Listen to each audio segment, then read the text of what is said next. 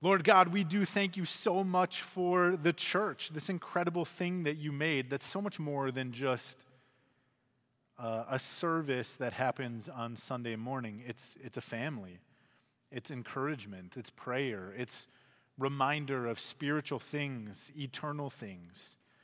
It's a place to serve and a place to be served, it's a place to belong.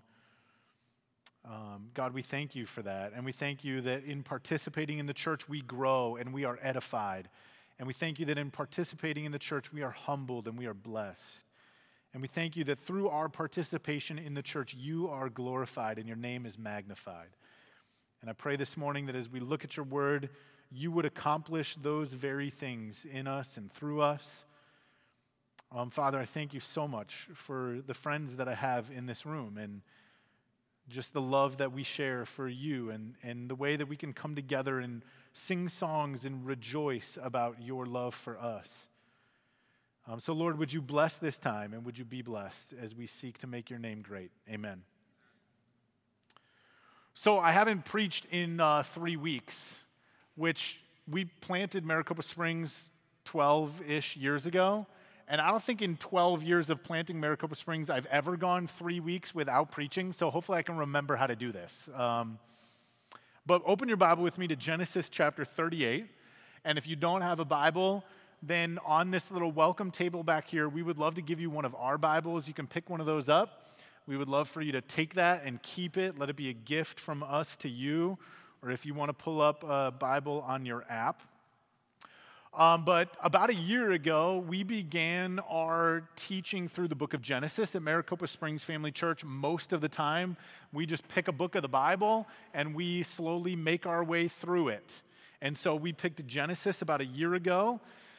But from time to time, we do some detours. And so over the last couple of months, we took a little detour to spend some time thinking about our church's mission and our core values that define who we are as a church and why we're here. And then last week, Gabe took us uh, back to Genesis and walked us through Genesis chapter 37. And so today we're going to continue making our way through Genesis by looking at Genesis chapter 38. And Gabe did a good job last week, right at the beginning of his message, if you were paying attention, pointing out that the book of Genesis is broken down into different sections by this little phrase that in English we translate, these are the generations of, and then fill in the name. These are the generations of Adam, these are the generations of Abraham, these are the generations of Jacob. In Hebrew, that's the word toledot. And so Genesis is kind of structured around these toledots, these generations of the different people that are talked about in the book. And uh, last week, he pointed out Genesis chapter 37, verse 2, that has the final one of these little indicators that the scene is kind of changing. Genesis 37, chap, chapter 37, verse 2 says, These are the generations of Jacob. And so that verse is cueing us into that we are transitioning into the life of the sons of Jacob, particularly Joseph. But before we get into chapter 38, I want to remind you of just a few other big picture things as we get back to the book of Genesis, okay? Genesis is a book of beginnings. That's what Genesis means. It tells us about God, who has no beginning, created all things at the beginning of time and history just by the power of his word. Genesis tells us about the origin of man and man's fall into sin, which helps us understand why the world is such a screwed up, messed up, ridiculous place. Genesis tells us also about the beginning of God's plan to take man in his sin and bring him into redemption and restoration. Genesis sets in motion the beginning of God's plot to redeem humanity out of sin and restore the relationship that's been broken between God and man. Genesis tells us about the origins of the Jewish people through Abraham and Isaac and Jacob. And it also is going to put, to, uh, put in place for us the pieces at the end of Genesis where the Jewish people, God's chosen people, the sons and daughters of Abraham find themselves in slavery in the nation of Egypt. And then out of that, we're going to get the story of the Exodus, where God rescues his people from slavery in Egypt. And that's really where we're going to begin to step back into the story here in Genesis 37 and now today, Genesis 38. Okay? Abraham had a son named Isaac. Isaac had a son named uh, Jacob. Jacob had 12 sons that would become the nation of Israel. And one of those sons is going to be kind of the key figure at the end of Genesis. His name is Joseph. And as the chapter ended last week in chapter 37, we saw Joseph sold into slavery in Egypt. And so now Genesis is going to follow the story of Joseph as he goes from being a slave in Potiphar's house to being a prisoner in Egypt and ultimately to basically being almost the king of Egypt. But before we can get there, as the story of Joseph begins to take off in chapter 37, suddenly uh, we find chapter 38, which is just a weird tangent that goes in a totally different direction. We, we leave Joseph in Israel, and the camera pans, and we're back in the land of Canaan, and we're looking at another son of Jacob named Judah. And Judah is in this scene going to engage in some rather unsavory behavior. And what I hope to do today as we look at this chapter is help you understand why in the world chapter 38 of Genesis is even here in the Bible, in the place that it's at, okay? And right now you might be like, I don't even know what's in Genesis 38. That's fine. Let's uh, get there. And, uh, and hopefully, I will be able to prove to you today that there is a reason why this is here and why it's important, okay? So let's pick up in Genesis chapter 38, and I'm going to start with verses 1 through 11. It says, It happened at that time that Judah went down from his brothers and turned aside to a certain Adullamite whose name was Hira. There Judah saw the daughter of a certain Canaanite whose name was Shua. He took her and went in to her, and she conceived and bore a son, and he called his name Ur. She conceived again and bore a son, and she called his name Onan. Yet again she bore a son, and she called his name Shelah. Judah was in Chezib when she bore him. And Judah took a wife for Ur, his firstborn, and her name was Tamar. But Ur, Judah's firstborn, was wicked in the sight of the Lord, and the Lord put him to death. Then Judah said to Onan, Go into your brother's wife and perform the duty of a brother in law to her, and raise up offspring for your brother. But Onan knew that the offspring would not be his so whenever he went into his brother's wife, he would waste the semen on the ground so as not to give offspring to his brother. And what he did was wicked in the sight of the Lord, and God put him to death also. Then Judah said to, to Tamar, his daughter in law, Remain a widow in your father's house till Shelah, my son, grows up, for he feared that he would die like his brothers. So Tamar went and remained in her father's house. Well, it shouldn't come as any surprise to you as we've made our way through Genesis that there are some, uh, you know, unsavory parts of this story. Uh, Genesis is pretty uh, straightforward when it comes to some of this stuff. But chapter 37 ended with us following um, Joseph down into Egypt. And again, now the scene shifts back to Canaan. Canaan is the land that will one day be Israel. So if you were to flip to the back of your Bible and you were to look at a Bible map there, Canaan is essentially the land of Israel before the Israelites had conquered it and made it their promised land. And we focus in on Judah. Judah is one of Joseph's older brothers. Judah is actually the fourth born son of Jacob. And Judah is a descendant of Abraham and Isaac, but he's not a very good descendant of Abraham and Isaac.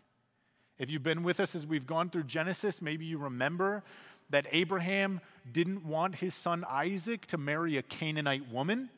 He wanted him to find a woman from his homeland.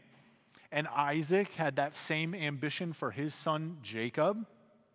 But we're told here in verse 2 that Judah does something that Abraham and Isaac would have frowned on. he marries a Canaanite woman.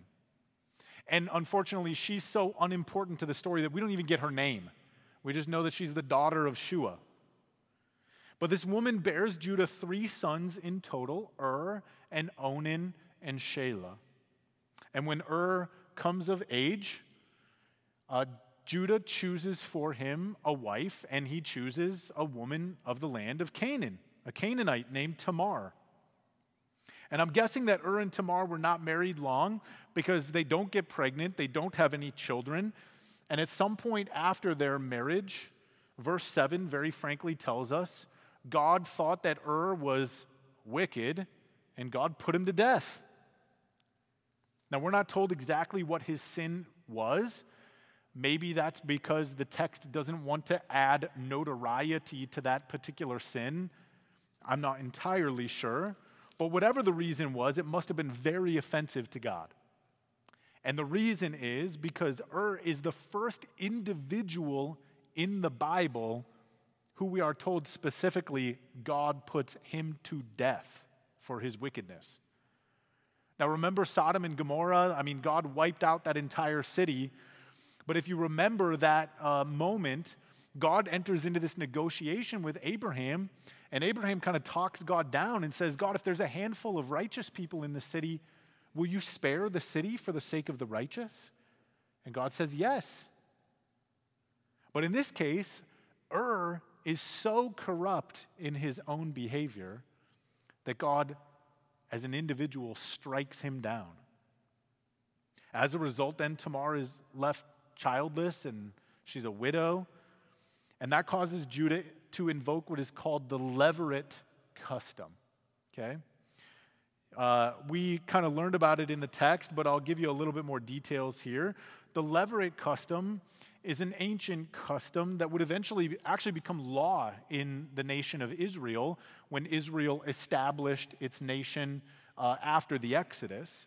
Deuteronomy chapter 25, verses 5 through 10, kind of gives the details of the levirate custom, but it goes something like this If a man dies and he's married and he leaves his wife without any children, then it is the obligation of that man's brother to marry the widow, or at least uh, go into her, sleep with her, impregnate her, so that the dead brother's family name would carry on.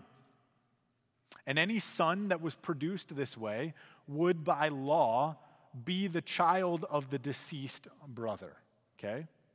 And this was to protect the family legacy. It's also a way to provide for the widow so that she doesn't become destitute as she ages. The son would grow up and he would take care of her. And that was a way that in the ancient world, women would be provided for and cared for. Now, obviously, to us, this sounds like a weird social custom. We are like so far removed from this that you probably read this and you're like, that's weird. Um, but this was how things worked in the ancient world. And actually, it was an important custom in the ancient world because it brought stability to the social fabric. It helped maintain uh, families and keep, keep people out of pro- poverty, okay? And so Judah says to Onan, his second born son, Onan, it's your responsibility. Go into your brother's wife, Tamar, so that she can have children who belong to your dead brother Ur. And Onan, I think, at least on the surface, appears to be happy to oblige his father's request. But the text tells us in verse 9 that Onan was only happy to oblige his father's request so far as it would lead to his own sexual gratification. We're told two important things in verse 9. First, that Onan understood that if he impregnated Tamar, the child that she bore would not belong to him, it would be the son of Ur. Uh, yeah. And second, we're told that on multiple occasions, Onan went into Tamar because the text says whenever he went in to have sex with her, he would waste his semen on the ground so as not to impregnate her. And the reason is because Onan understands the consequences of Tamar having a child. which would be that Onan's family line, that now stands to inherit a bigger portion of the family inheritance because there's no competition from his older brother, would get bumped out and would now inherit less from the family. And so Onan is happy to go into Tamar to sexually gratify himself at her expense, but he's unwilling to give to her offspring that could be raised to help provide for her because that will diminish his own inheritance. Now, we're not told what Ur did that offended God, that caused God to kill him, but we are told what Onan did that offended God. Isn't that interesting? Not only was his selfishness an offense to God for the way that it mistreated Tamar, but I think it's pretty clear that God is displeased with Onan because he refuses to accept any responsibility for caring for his deceased brother and his brother's family. And so God puts Onan to death as well. And again, I think it's significant that we're not told what angered God about Ur, but we are told what angered God about Onan. And it highlights the fact that God is upset at Onan because Onan refuses to love his brother. That's really what is going on here. And I'm reminded of Cain and Abel. Again, do you remember that story as we made our way through Genesis? After Cain kills Abel, God comes to Cain and says to him, Cain, where's your brother? And do you remember Cain's response? His response is quite snarky and rude.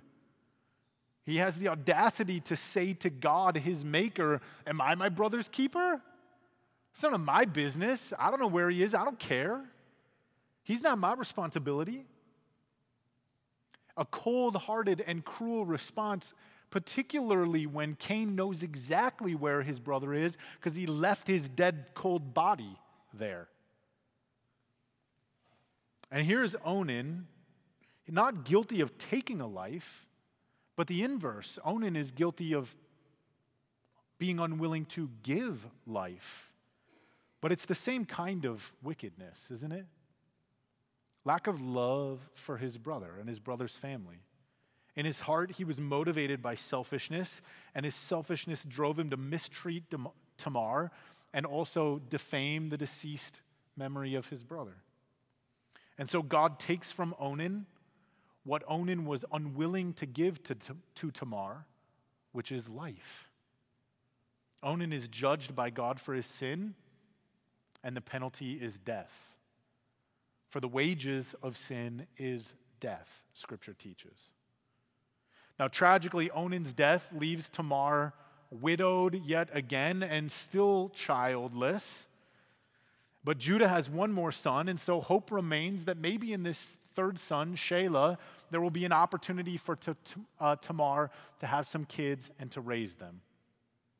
But Judah, watching two of his sons die, is unwilling to offer his third son to this woman for her benefit.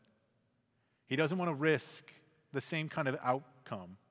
Verse 11, I think, is maybe a little bit hard to decipher at that ending part there. But instead of giving Tamar his youngest son Shelah, Judah sends Tamar back to the house of her father with this kind of promise that uh, one day when his third son is old enough, they'll be united.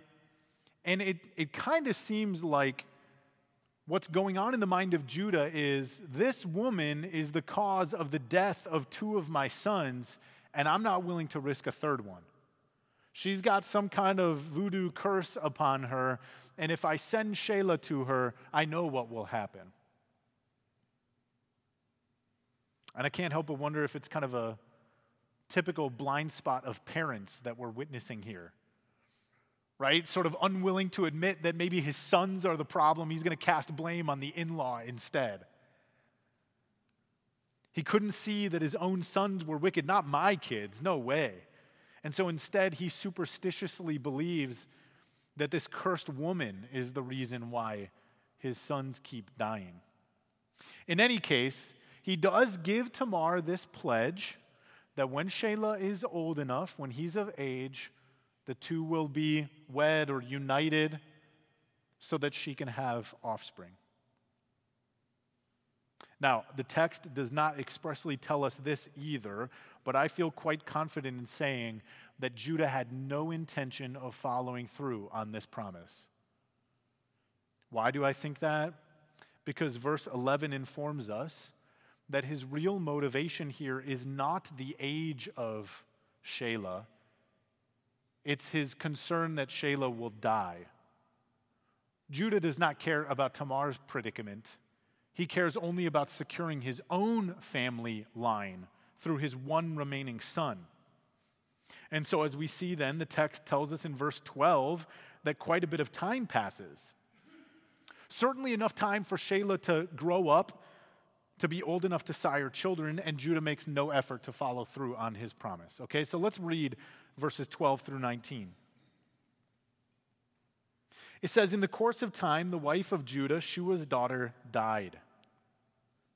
When Judah was comforted, he went up to Timnah, to his sheep shearers, he and his friend Hira the Adullamite.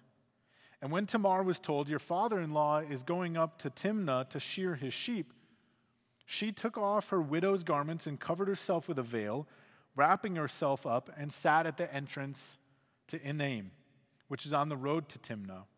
For she saw that Shelah was grown up, and she had not been given to him in marriage. When Judah saw her, he thought she was a prostitute, for she had covered her face. He turned to her at the roadside and said, Come, let me come in to you. For he did not know that she was his daughter in law. She said, What will you give me that you may come in to me? And he answered, I will send you a young goat from the flock. And she said, If you give me a pledge until you send it, he said, What pledge shall I give you? She replied, Your signet and your cord and your staff that is in your hand. So he gave them to her and went in to her, and she conceived by him. Then she arose and went away, and taking off her veil, she put on the garments of her widowhood. Now, look, this whole scene is quite weird. Um, there's a few of these in Genesis, as we've already experienced. But it comes about as the result of Judah's unwillingness to really care for his daughter in law. And I actually believe Judah's failure was deliberate. I think that Judah did not want to give his son to this woman. But it is possible that it's mere forgetfulness. Either way, what Judah's lack of care for Tamar shows is that he's no better than his sons. He's unwilling to do for, or at least he's, yeah, I mean, he's no better than Ur, who was killed for his wickedness, and Onan, who was killed for his lack of care. In a different way, Judah is guilty of the same sin as at least Onan, because Onan refused to give to Tamar what she deserved because of what it would cost him the inheritance. And now Judah has failed to give to, to Tamar children through his third son because of what he thinks it might cost him. Judah has failed in his obligation to this woman. Now, look, I'm going to do something here that um, I was explicitly told in seminary many times not to do. But what do they know? I'm just kidding. But I do try and avoid this uh, as much as possible. But I'm going to engage in some allegory because I think that there is something here. I think it's appropriate. And um, hang with me because this is going to get weird for a minute and then hopefully it will make sense. See, the Hebrew word for semen is actually the word zera, and it means seed. It's actually the same in Greek. The word is sperma, and it means seed. It's where we get our English word for sperm, which is the seed in sexual intercourse that connects with the egg that produces life. And Onan wastes that seed and Judah then withholds that seed, and that leaves Tamar destitute, a widow with no children. And see, the church has been given a mandate to spread the seed of the gospel.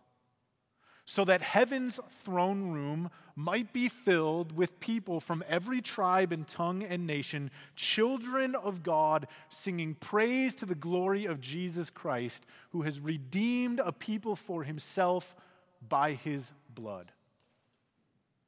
And I think it's worth asking us as Christians, as members of the church, are we guilty, like Onan and Judah? of neglecting our obligation. Do you see where I'm going with this? When God created mankind, He gave them a mandate. He said, Go and be fruitful. He created sexual intercourse before the fall as a means by which the earth would be populated with people. Onan and Judah failed to permit Tamar to participate in that mandate. They kept her from having children. And when Jesus created the church after his resurrection, passing on his authority to the disciples, do you know what he said? He gave them a similar kind of mandate to the creation mandate. At the beginning of his new creation, he said to them, after rising from the dead, For this last period of human history, go therefore and make disciples baptizing them in the name of the Father, the Son, and the Holy Spirit, disciples of all nations. Spread this gospel seed and let children be born into the kingdom of God. And so, are we as Christians guilty then of withholding that blessing from others? by failing to engage in the work of evangelism, sharing the gospel, spreading the good news, making the invitation, letting the glory of Christ be known in his plan for salvation and redemption. We have been commanded by Jesus to spread the gospel seed, to make disciples, to bring many sons and daughters into the kingdom of God. Do we waste that seed by failing in that command? Are we spiritual Onans, holding back the gospel from the world? And if you'll grant me that there's some correlation here, then I would be so bold as to say that when the church hoards the seed of the gospel and only gathers together like we do on Sunday to talk about how great it is without ever taking it out there to share it with the lost people who need it, then we displease God actually in the very same way that Onan displeased God by not doing what he has told us to do. Just as semen brings physical life in the context of marriage, the gospel brings spiritual life to a lost and dying world. And if we waste that gospel seed, then I believe that grieves the heart of Jesus.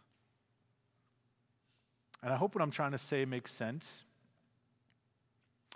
But we'll move on. Maybe you're relieved because you're like, I'm done with that illustration. That's okay.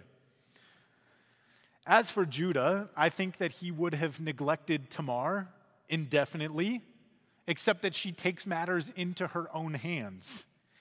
And so she takes advantage of a few kind of timely things uh, to ensnare Judah. Judah's wife has passed away. That, I think, probably leaves him sexually unfulfilled. And the timing of this event happens around this period in the calendar where there is a sheep shearing, which typically would come with a festival that often had to do with uh, an abundance of crops, and included in that would be some pagan rites and rituals that had to do with um, uh, fertility of crops. Often connected with that would be a kind of uh, ritual prostitution that would encourage um, uh, more crops to grow. And so I think Judah gets kind of ensnared in that. And I think Tamar is pretty crafty in her timing. She sits by the side of the road and she manages to catch Judah's eye. And I don't know exactly if this is what her plan was, but she rolls with it. He assumes she's a prostitute. She does not disagree with his assumption. And with a bold assertiveness, Judah quickly negotiates a price for her. He doesn't feel, think, think about this. Think about what kind of man this is, right? I mean, we don't know exactly how long his wife has been dead, but the text seems to say he's only just completed a time of mourning, and he feels no scruples about paying a whore for her services only shortly after his wife has died. I mean, this is not a top notch quality guy here. And Tamar clearly knows the potential danger she is in that this engagement will bring to her later. So she demands from him a pledge. She's less concerned about the price. He can name the price, but she wants to name the pledge his signet, his cord, and his staff. In modern terms, this would be something like leaving her with his driver's license and a utility bill. Okay, some clear identification. These are items of very small objective value. She couldn't take them to the local marketplace and sell them for the price of a goat. That's not even what she cares about. These are personal items that will identify him. And Judah gladly agrees of it. He agrees to this. He doesn't think anything about it. I think he's probably just caught up in like, you know, the, the bloodlust of lust, the stupidity of lust. And the result is that Tamar becomes pregnant by her father in law, Judah. That's scandalous. I mean, the Bible has some stories in it that will like outdo the best raunchy soap operas. This is an ethically messy scene. And we would probably be tempted to condemn Tamar for her actions here. But I want to point out that Tamar's actions are not born out of lust, they're not born out of greed. This is a woman who's doing this out of need, probably also a combination of betrayal, disloyalty. She's, she's the victim of mistreatment by this family that she married into. Now, I'm not suggesting that that makes her actions praiseworthy or even acceptable. I'm just saying that it does make her actions at least understandable. Right? We can understand why a person in the position that she's in might do something like this. She does not bear the same guilt as Judah, who has selfishly neglected the promise that he made to this woman and who has failed to provide for a member of his family by marriage, and who is also uh, willing to carelessly engage a common street prostitute. So let's see how the rest of this plays out. Verse 38, or verse 20.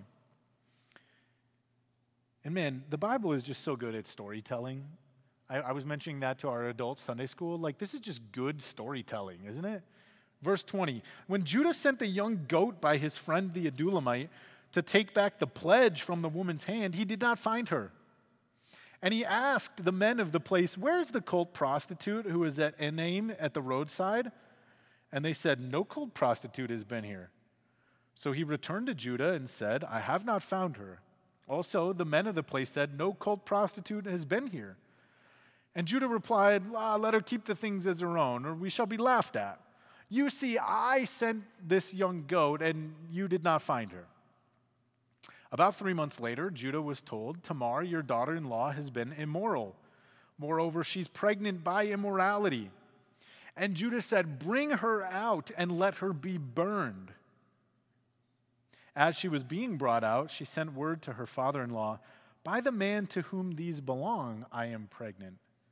And she said, Please identify whose these are the signet and the cord and the staff. Then Judah identified them and said, She is more righteous than I, since I did not give her to my son Shelah, and he did not know her again. So Judah sends his friend to get his stuff back, but the prostitute is nowhere to be found. Judah gets played for a fool, and his own immorality then is going to come back to bite him in the end. And I think that we can assume that Judah is not so much concerned actually about making sure that a prostitute gets paid.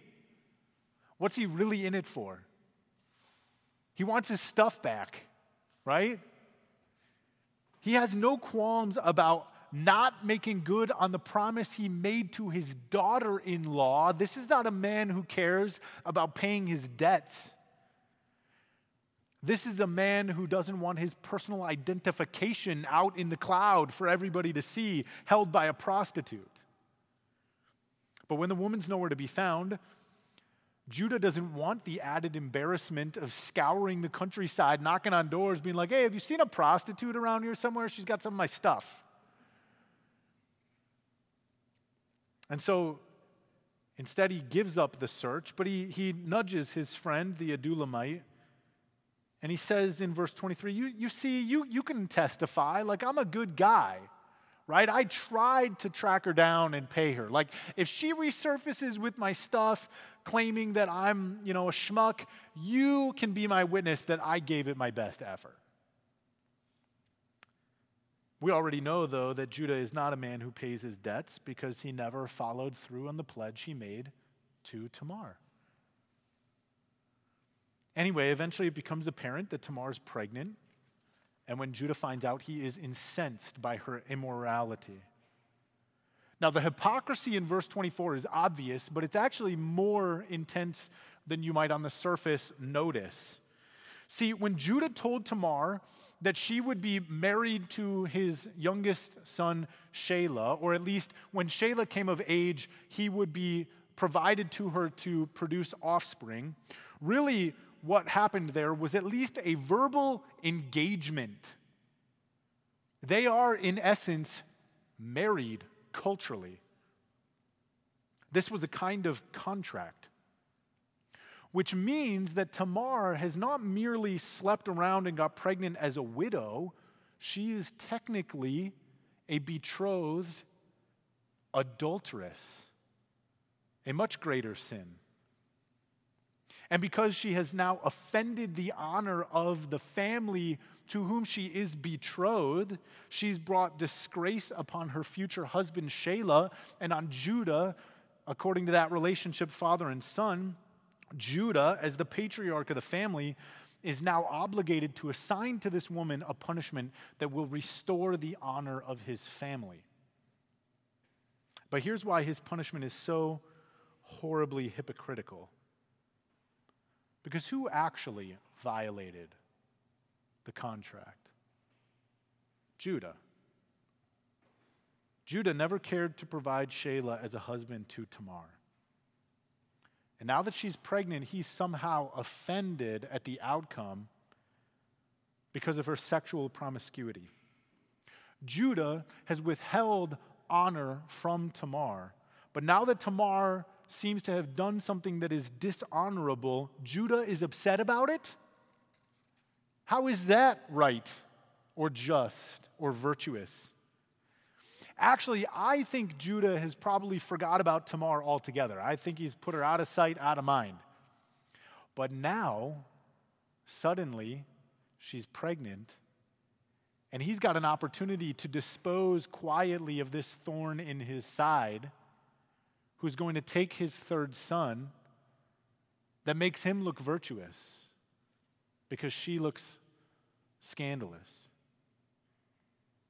Here's a way for him to be rid of this cursed woman and released from his debt. And then, of course, his hypocrisy is revealed. When she sends to him the signet, the cord, and the staff, and says, Yes, it's true, I'm pregnant, and the man to whom these items belong is the one who is the Father. Now, there's some application for us here that I hope is obvious, that you, I think, hear me talk about fairly frequently at Maricopa Springs. Some application related to hypocrisy, to our offended sensibilities when it comes to sin. See, the fact of the matter is, if we are honest about sin, the sins that we commit really aren't that offensive, are they? Certainly not as offensive as the sins that other people commit. We're just like Judah. We are quick to condemn the things that other people do that are sin, even while we make all kinds of excuses and rationality rationalization for the sins that we do. That's why Jesus himself said, Why do you notice that little sliver that's in your brother's eye when you've got that big plank sticking out of your own eye. You hypocrite. Before you can do eye surgery, you better take that log out of your own eye so you can see more clearly. Jesus knew what was in the heart of men, people.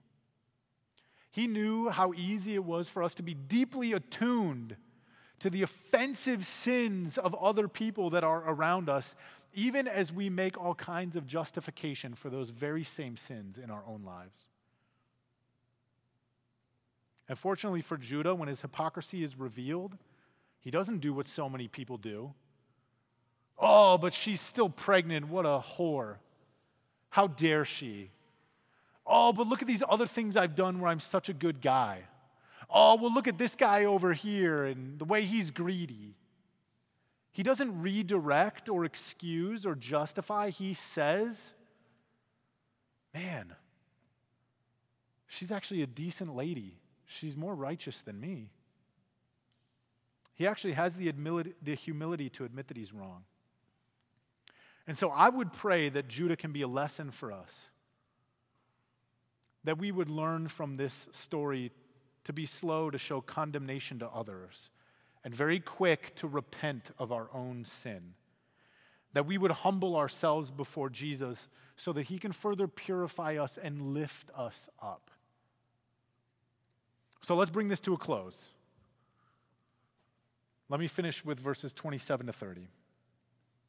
When the time of her labor came, there were twins in her womb. And when she was in labor, one put out a hand, and the midwife took and tied a scarlet thread on his hand, saying, This one came out first. But as he drew back his hand, behold, his brother came out, and she said, What a breach you have made for yourself. Therefore, his name was called Perez. Afterward, his brother came out with the scarlet thread on his hand, and his name was called Zerah.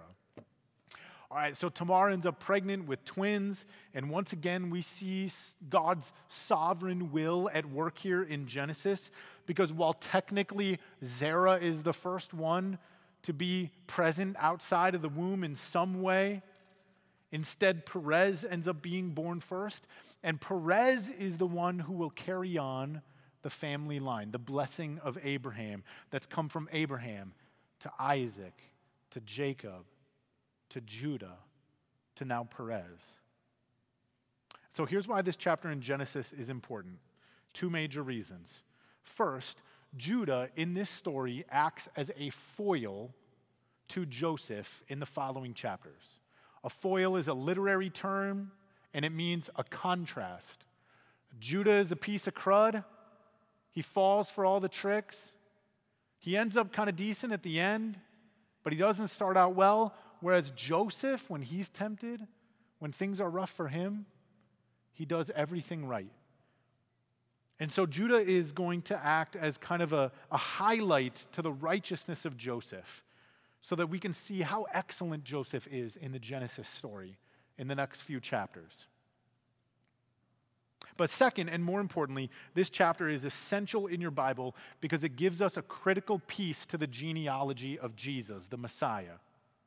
See, you might expect that because Joseph becomes the key character at the end of Genesis, that the blessing of Abraham would pass to Joseph.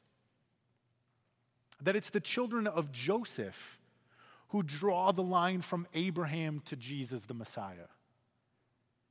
But actually, Jesus comes from this pregnancy between Judah and Tamar. How crazy is that? I think that that is crazy. Go read the genealogy of Jesus in Matthew chapter 1. The New Testament begins with Matthew chapter 1, and it begins with the genealogy of Jesus. And it goes from Abraham to Isaac to Jacob, and it specifically mentions Judah, and it even names Tamar, a Canaanite woman who became pregnant through pretending to be a prostitute and became pregnant by her father in law. That is scandalous, my friends. It's not at all what we might expect. But that is the way that God works, contrary to our expectations. Like our scripture reading said, He uses the wisdom of the wise to just reveal that they're foolish. And he uses the foolishness of man to show his wisdom. He tears down the strong and he raises up the humble. God chooses to work through the sinful actions of people in order to bring about his good purposes. Does that mean that we should go do sin? No. It just encourages us that when we fall along the way, God is still at work in mighty ways. God does not do the things that we would expect. He makes use of unsavory characters like you, like me, to accomplish his plans, to sow the gospel, to build his kingdom, to encourage the weary, to strengthen marriages, to bless humanity. He uses people like you and me, unsavory, unworthy characters. God is in the process of taking the rubble of sin and repurposing it all, recycling it all in order to build his kingdom for his glory. He's actually in the process of making important people out of scandalous people like you and me. One day we will judge angels, is what Scripture says. That's under God, that is the highest position of authority you can have in all of creation. That's what God's going to do with you in spite of the scandalous nature of your sin. And so, for you and I, still in the thick of all of this, still tempted by sin, still tossed around by the waves of doubt and hardship and struggle and difficulty and failure, biblical stories like Judah and Tamar, they remind us that God is powerful to bring about his good purposes in his people for his glory from the messes that we make. Our God is good and he's mighty, and all of his plans prevail. And he's assured us of his love for us so that even when things don't look good, we can be certain that all will turn out well in the end. His purposes will stand. Let's pray. God, as ridiculous and scandalous as this story is, we thank you for the hope that it gives us. That even people like us can play a part in the story of your glory. We thank you that from sinners like Judah and Tamar, you raised up your own son, perfect God, in the flesh, born scandalously of a virgin, that he might teach about the kingdom of God and shed his blood for sinners like us that we would be redeemed by simply placing our trust in Him. And God, I pray that you would teach us to trust you.